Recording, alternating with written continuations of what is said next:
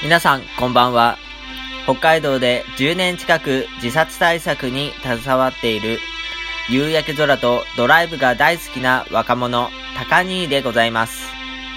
今夜も自殺対策講座よろしくお願いいたします。本日のテーマは、自殺は尊厳死とされるべきしかでございます。尊厳死とは不治の病や末期の病になっている人が自らの意思で延命治療をやめて自然死を望み医者との合意を結んでその望みが叶えられて死を遂げる死を迎えることを言います。自殺を尊厳死として認めるべきだと主張する人はおそらくこの自らの意思での部分が当てはまると考えているか、それとも本来の定義とは関係なく、自殺を新しい尊厳のある死としたいと考えているのではないでしょうか。そこには自殺について、自殺は自分の意思で望まれた死に方であり、自己決定によって計画、実行されているという捉え方をしていると思います。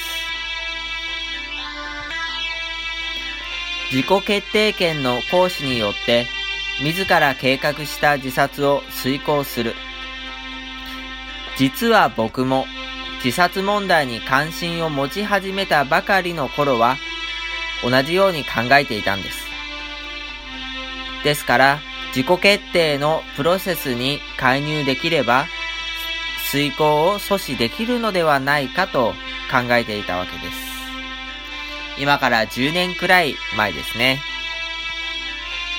ところが、勉強したり、専門家たちから話を聞いていくうちに、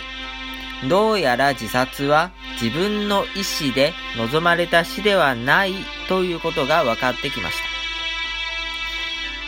様々な社会的要因が積み重なっていき、自分では解決できなくなり、かといって誰にも相談することができず、精神的にも不調が現れていく。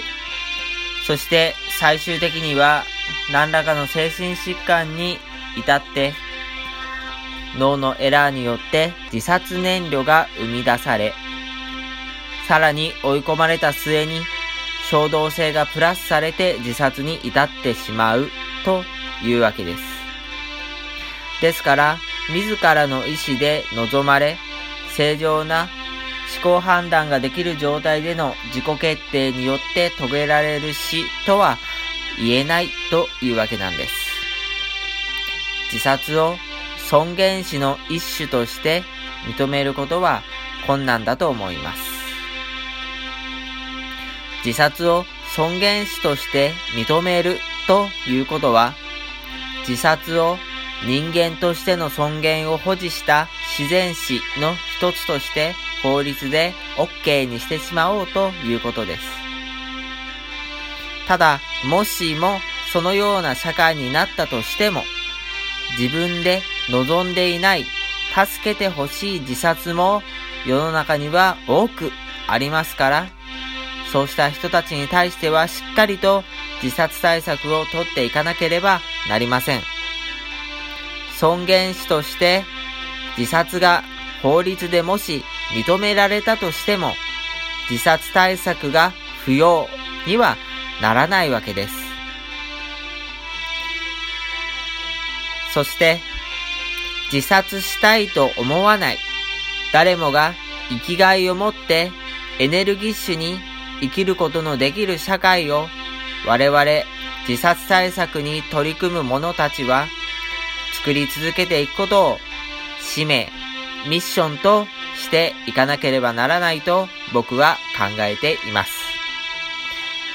それでは今夜はこの辺でご清聴ありがとうございました。